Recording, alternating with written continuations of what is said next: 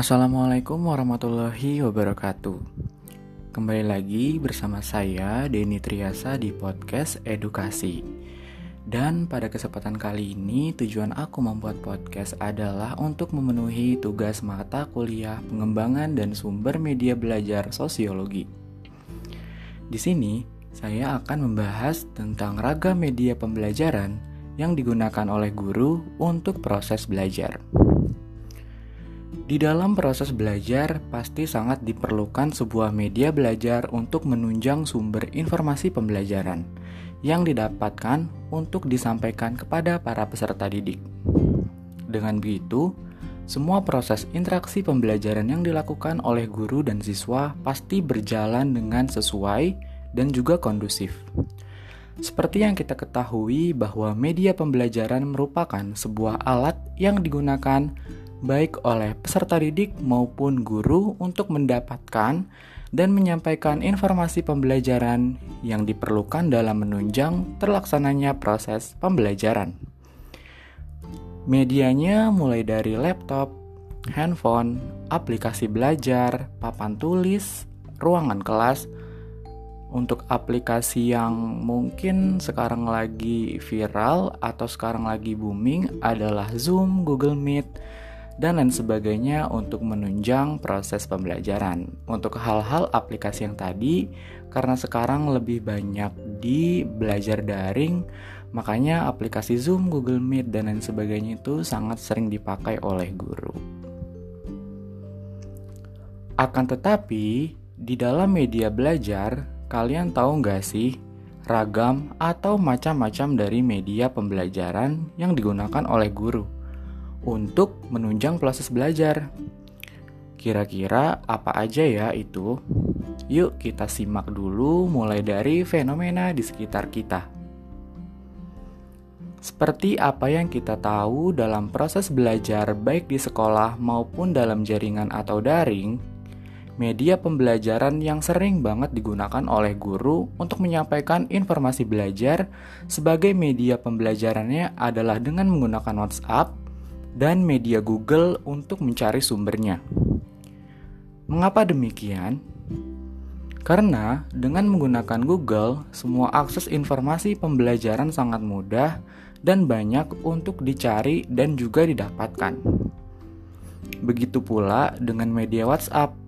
Selain sangat mudah digunakan oleh guru dan siswa, WhatsApp juga mempunyai kelebihan, yaitu murid-murid bisa berdiskusi melalui chat group WhatsApp yang disediakan oleh guru untuk menunjang proses belajar.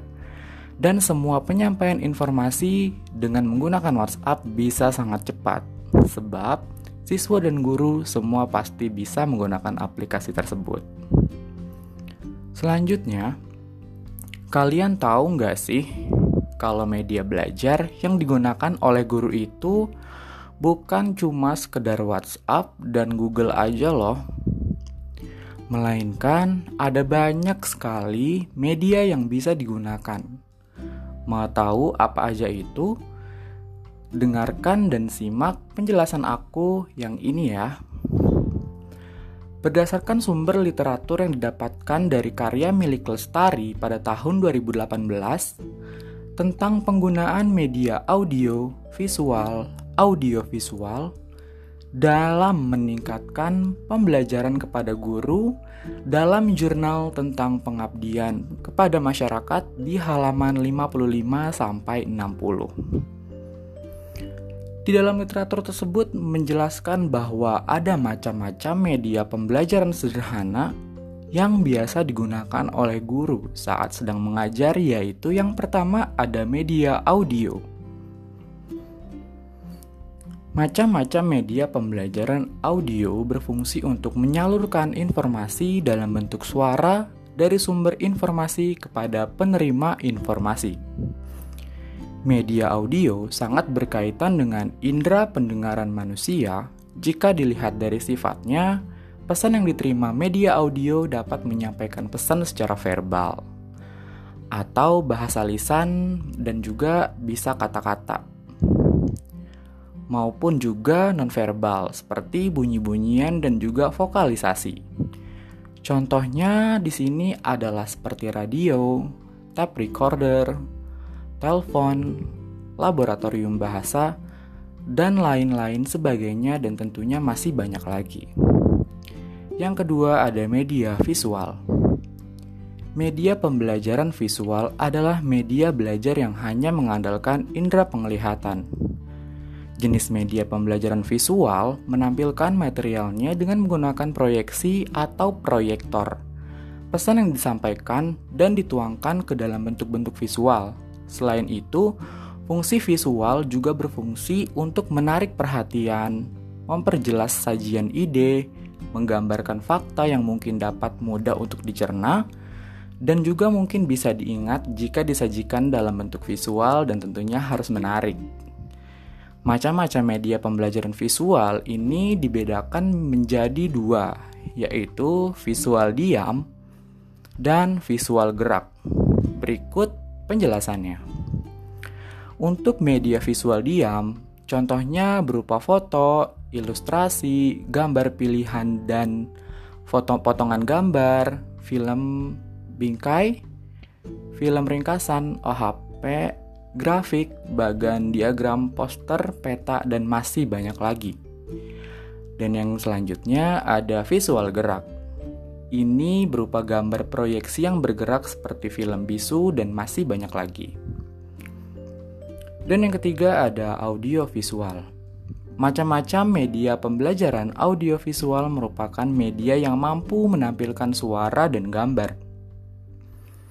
Ditinjau dari karakteristiknya, media audiovisual dibedakan menjadi dua juga nih. Yang pertama, ada audiovisual diam dan media audiovisual gerak.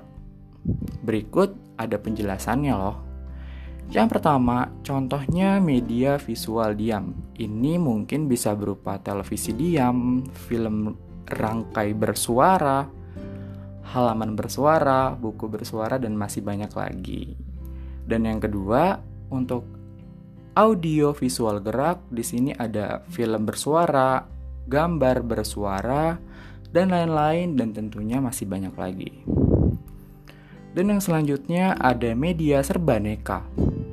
Macam-macam media pembelajaran serbaneka merupakan suatu media yang disesuaikan dengan potensi di suatu daerah di sekitar sekolah atau di lokasi lain di masyarakat yang dapat dimanfaatkan sebagai media pembelajaran. Contoh macam-macam media pembelajaran serbaneka di antaranya adalah papan tulis, media tiga dimensi, realita, dan sumber belajar pada masyarakat. Dan mungkin ada penjelasannya loh, di sini untuk papan tulis atau board yang termasuk dalam media di antaranya adalah papan tulis, papan buletin, papan flanel, papan magnetik, papan listrik, dan bahkan papan paku juga loh. Dan yang selanjutnya ada media tiga dimensi di antaranya ada model, mock-up, dan juga diorama. Untuk yang realita adalah benda yang nyata seperti apa adanya atau aslinya.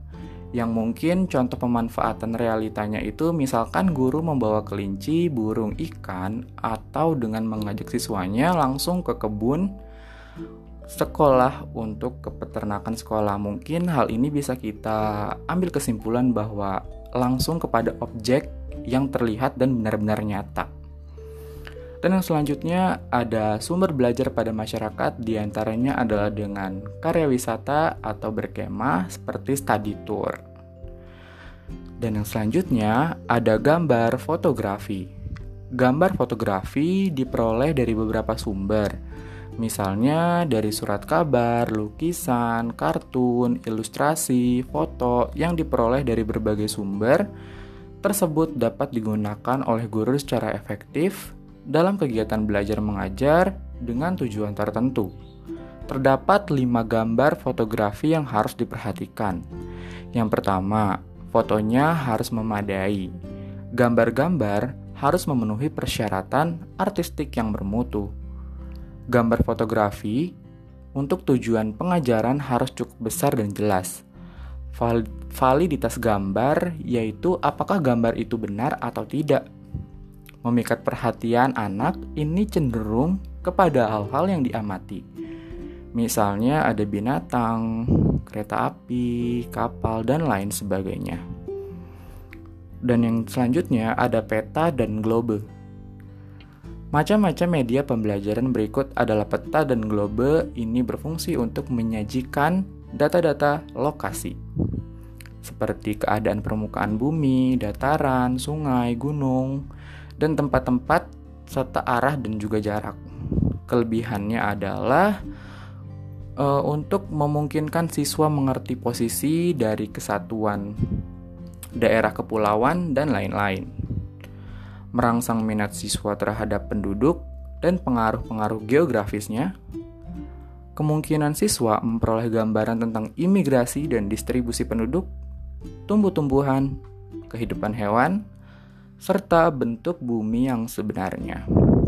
Nah, itu dia ragam-ragam media pembelajaran yang bisa yang bisa digunakan oleh guru untuk menunjang proses belajar. Hal yang perlu diingat adalah seorang guru harus punya cara tersendiri dan harus kreatif dalam menyampaikan materi pembelajarannya dengan menggunakan media pembelajaran yang sangat disukai oleh peserta didiknya. Dan mungkin kesimpulan yang bisa saya ambil dari sini adalah media pembelajaran yang bisa digunakan guru adalah sangat banyak sekali. Mulai dari peta atau globe, gambar, media serbaneka, media audio visual, visual, dan audio.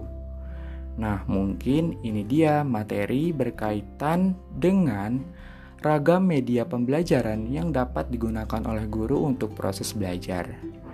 Kurang lebihnya mohon maaf, saya pamit undur diri. Wassalamualaikum warahmatullahi wabarakatuh.